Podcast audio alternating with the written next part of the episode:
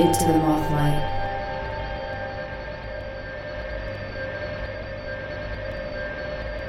Into the Mothlight. Hello and welcome to Into the Mothlight, a podcast dedicated to artists, moving image, experimental film and festivals, and installation art.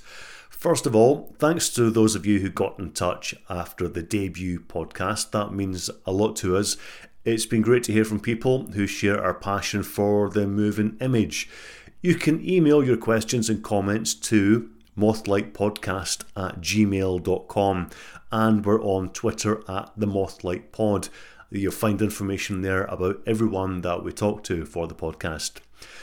This time I'm talking to Anne Rushing, the creative director at Pop-Up Scotland. They are the people behind the Undependence Film Festival, which takes place in Edinburgh and Stirling in April this year. Undependence is a thematic festival that aims to open up independent and art house films to a wider audience. It's in its fourth year and was originally motivated by the conversations and creative energy surrounding the 2014 Scottish independence referendum and, by extension, the 2016 EU referendum. The team behind it say that Undependence is not about just exploring obscure avant-garde film or making anarchical political statements. Instead, it's a platform for creativity, both in the films themselves and their interactive programme of workshops, talks and screenings. It was really interesting to talk to Anne and get an insight into what goes into making an event like this a success. I love the fact that they take a DIY approach to producing the festival. A lot of the people involved are volunteers, but they aim to put on a professional and well-run event. We did talk a lot about how the festival works and not so much about the programme, as they were still putting the final touches onto that. But again, you'll find links to their site with full details of the programme on our Twitter page at the Mothlight Pod. Into the Mothlight. What was it about the referendum in 2014 and the political climate that inspired you to kind of start a film festival that looked at the themes that you look at? Well, it was like it was the political climate, but it was also one of the things that we saw was people were making a lot of politically inspired art or doing a lot of creative projects. There were a lot of kind of funny YouTube videos, or there were all these like edited images or just actual fine art pieces coming out about it, and so we thought, you know, it doesn't have to be political, but Scotland is really expressing itself this year, and we'd love to create something that says, okay, we are independent, but we also have things that we're dependent on, and there's a lot of room to look at this and discuss this and see what it means. So we thought we wanted to get as much Scottish film as possible, but also bring in film from all over the world to kind of use as a starting point to maybe start some of these discussions and look at, you know, how film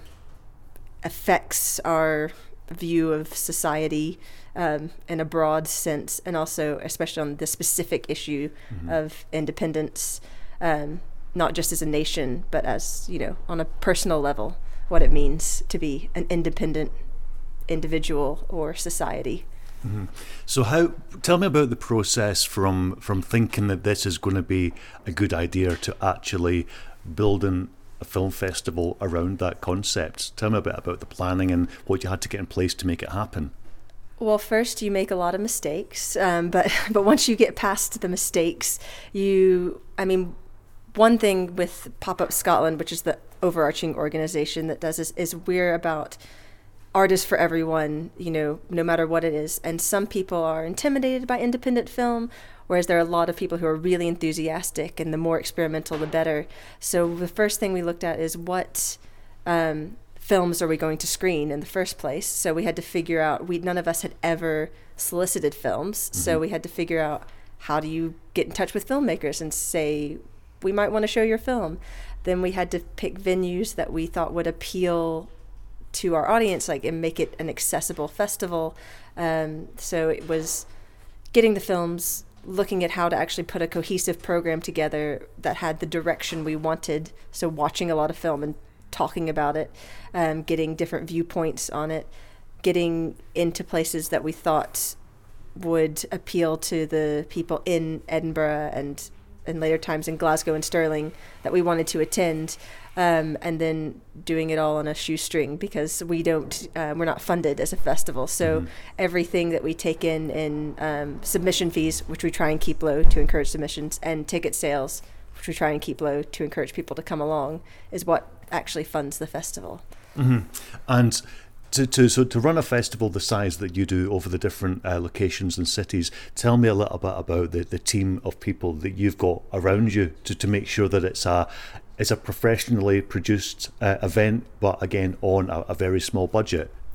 Well, it is. I mean, the word that I use for this is intimate, because I don't think any of our screening venues are larger than about 40 seats, and so with getting people involved in that, we're all volunteer run, and so basically it starts with finding people who are passionate, people who are willing to commit some time, and looking at, it's a lot of students who want to get more experience before they go into other jobs, and so we're saying, okay, well, already as a student you do a lot of stuff on Facebook and Twitter, and you know how to craft like a social media presence that's going to engage with our community, and finding someone else who's like, oh, well, I, edit YouTube videos for fun. So, okay, so you can help us make a trailer. So it really is just seeing, we sit down and talk to people who are excited about the project, and see what their strength is. And then people have stayed on with us throughout the whole time. And then there are some people who come for a year, and especially because Edinburgh is such an international city, there are a lot of people who are only in Edinburgh for a year and then they're back in Paris or Bratislava or wherever it is. Okay. So on your website, you talk about independent and art house cinema, and bringing that to a wider audience, and I think you mentioned that people sometimes can be intimidated. So what's your approach to encouraging people that maybe haven't engaged with this particular genre of work to come in and view it and experience it? Well, part of it is definitely like the marketing, and I will say that sometimes we're really successful with it and sometimes we're not, so we're still working to perfect it. But we try and say, if you're going to go to the cinema for 2.5 hours to go see an Avengers film, and it's going to be, £15 now, and then your large Diet Coke is going to be another £10. We try and say, this is a range of film. This is going to be in your local pub. We show at places like Banshee Labyrinth or at Pilrig Street Church, so in your community. It's a really comfortable environment. It's only a £5, so it's something you can afford, but it still has value, because that's a big thing, is making people say it's not free. This is something that is worth something, and then basically just letting them know it's that just because it's independent film doesn't mean that it can't be something that is maybe just an entertaining story. Like the Avengers. I keep using that because it's something everyone knows. So some of it will be more experimental, because we do show a lot of short films, but also some of it is just not the same as you would get in the multiplex, but it's the same sort of story connection, and it's all high quality film, like really well made, pretty film can be made on a budget. And so we're trying to just be like, come give it a try. You never know until you see it. And by mixing those films together, someone may not like everything, but there is a range that we show. Yeah. I was really interested to look at the programme from last year, because obviously it's a festival that was inspired by the referendum, and I guess part of the kind of European referendum as well. But then you are screening works from people from across the globe, so it must feel quite nice to kind of get the viewpoint of filmmakers on the theme from other parts of the country and their interpretation of it. And did it take long for people from across the globe to actually realise that this was happening here in Scotland? I'd say that we kind of lucked out, and the main way that we get submissions now is through a platform called Film Freeway, which does, like, filmmakers can just search for your festival and find it. The very first year, we just had a Google form and a spreadsheet that we sent out, and we had about 100 submissions, and it was completely free to submit. And then the next year, it was completely free to submit, and we had almost 1,000. And we were like, we can't watch all of these, because it was a lot of film.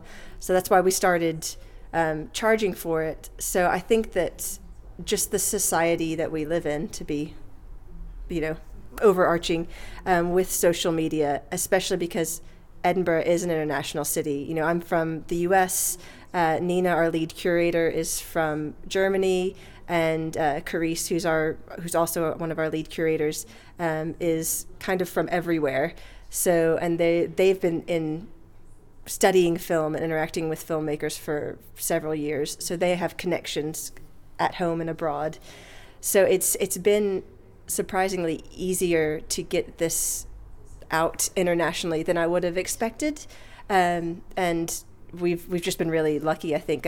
Our 2 years ago, Shin Wei, who ended up winning our Rising Star Award, came over from Taiwan, and we were like, we cannot afford to pay for your flight. She was like, no, I just want to come and see the festival and talk about my film, and I've never been to Edinburgh. So that's kind of happened several times.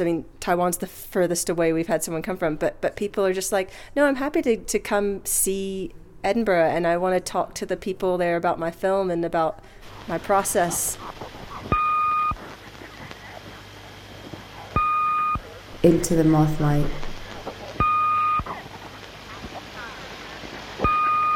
Into the Mothlight.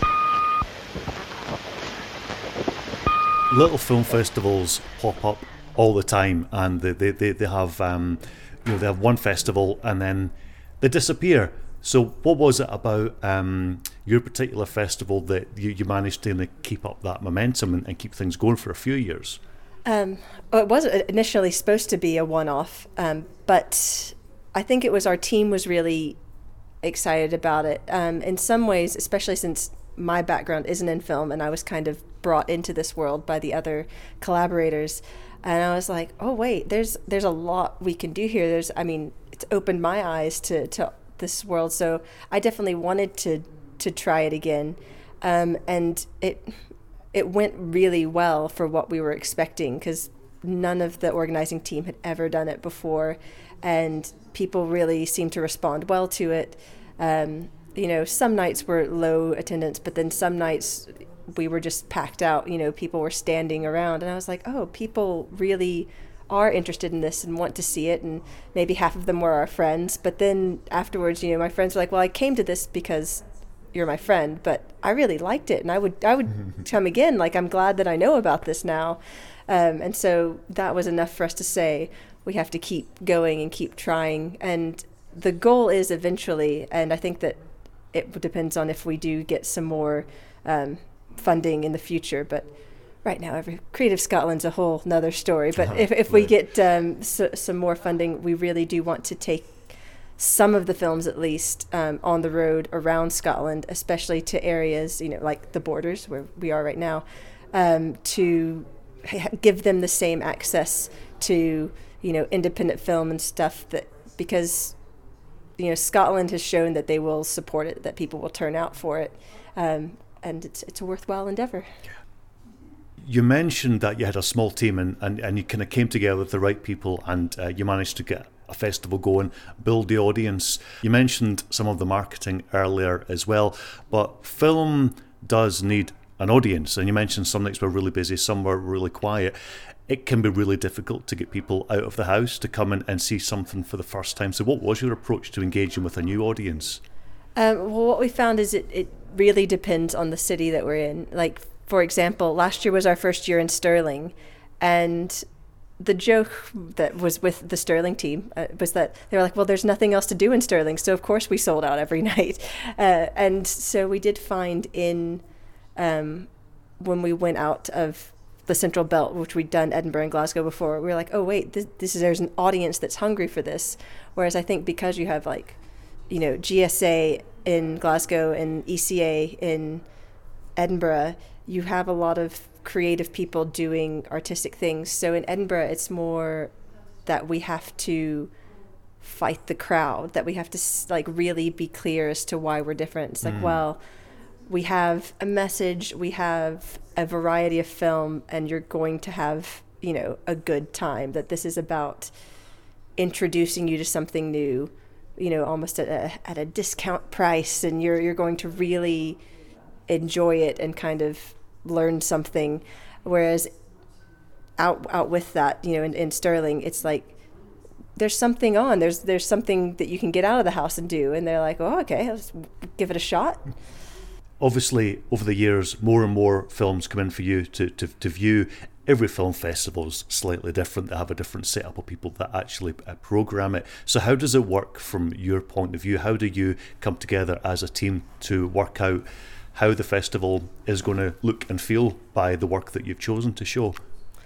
What we do is we basically go through first on the level of, is this film even kind of worth watching? Is it, you know, well made? Is it someone where you can like hear like the boom mic hitting against someone's head the whole time and, you know, out of focus? Or is this, even if it's on a budget, a well made film? And so we have kind of a group of volunteer screeners who are, many of them are have film background or are filmmakers or things like that, and that kind of does the first cull, which gets us down to about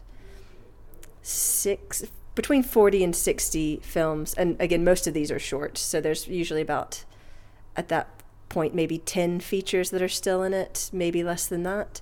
And then we go through with our core team of the curation team, which is Nina and Carice, who are our leads, myself, Aaron, who's the project manager, and Kelly, who's our Sterling project manager. And we kind of go through and pick our favorites, and we'll rate them. There's a rating system, and they have to be then well made and fit the theme, or, you know, because even after that first screening, there's still ones that you're like, well, I thought this was good as compared to everything else I was watching, but it doesn't hold up next to these other films that are just really well done.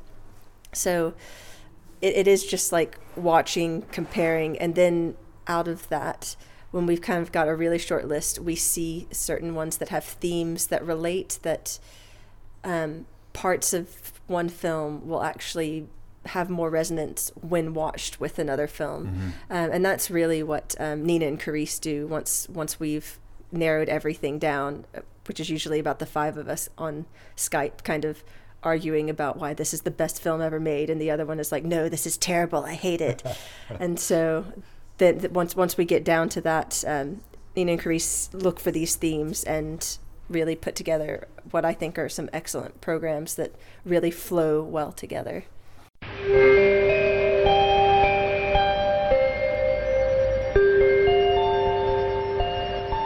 Into the Mothlight. You're listening to Into the Mothlight, and in this edition, an interview with Anne Rushing, Creative Director at Pop-Up Scotland, about this year's Undependence Film Festival. Into the Mothlight. Over and above the film that people come and watch, there's those kind of workshops and other events around that. So what kind of things can people expect this year from you?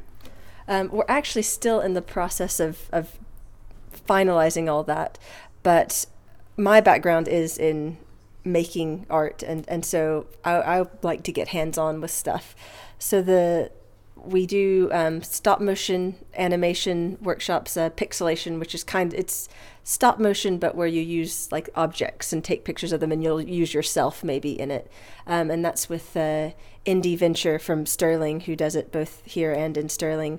We do Q&As and kind of symposia, sort of talks with the visiting filmmakers. We've had different members of the team come, not just the directors, but we've also had some of the actors come in and talk about the process.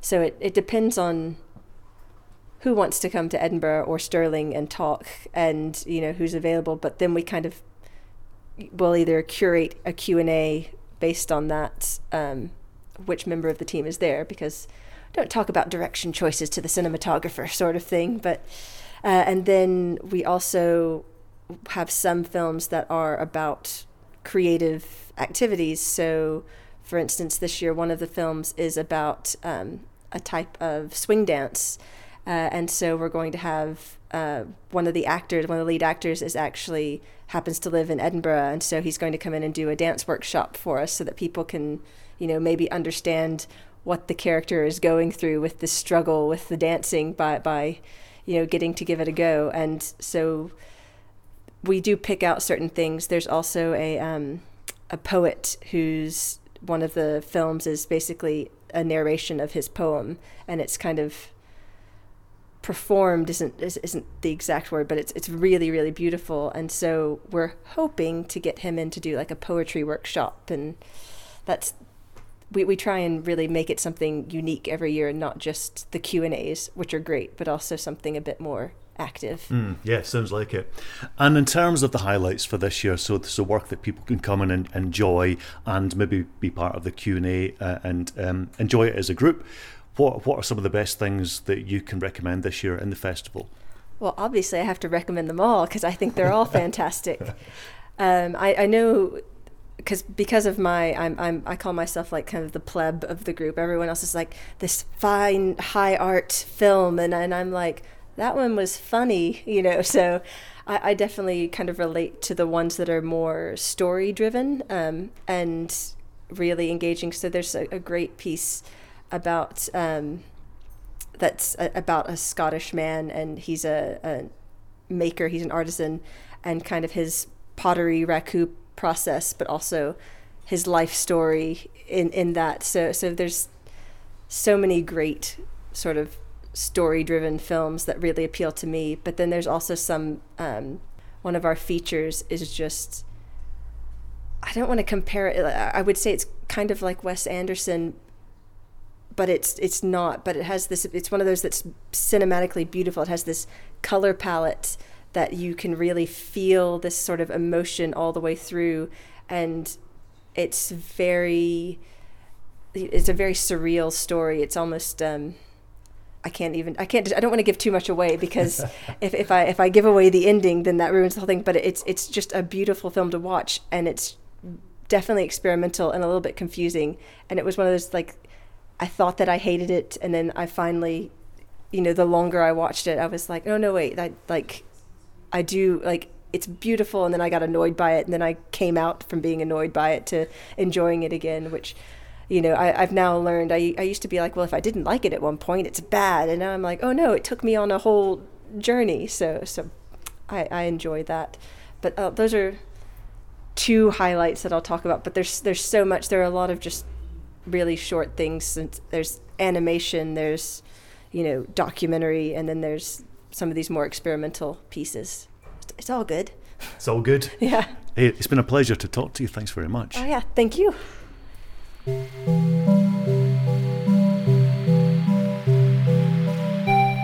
Into the Mothlight is a Charles S. Bravo production. You can follow us on Twitter at the Mothlight Pod. Email your questions and comments to mothlightpodcast@gmail.com, or find us on Facebook at Mothlight Podcast. Like us, rate and review us wherever you find your podcasts. This podcast isn't sponsored by anyone. Perhaps you can do something about that. Until next time, goodbye.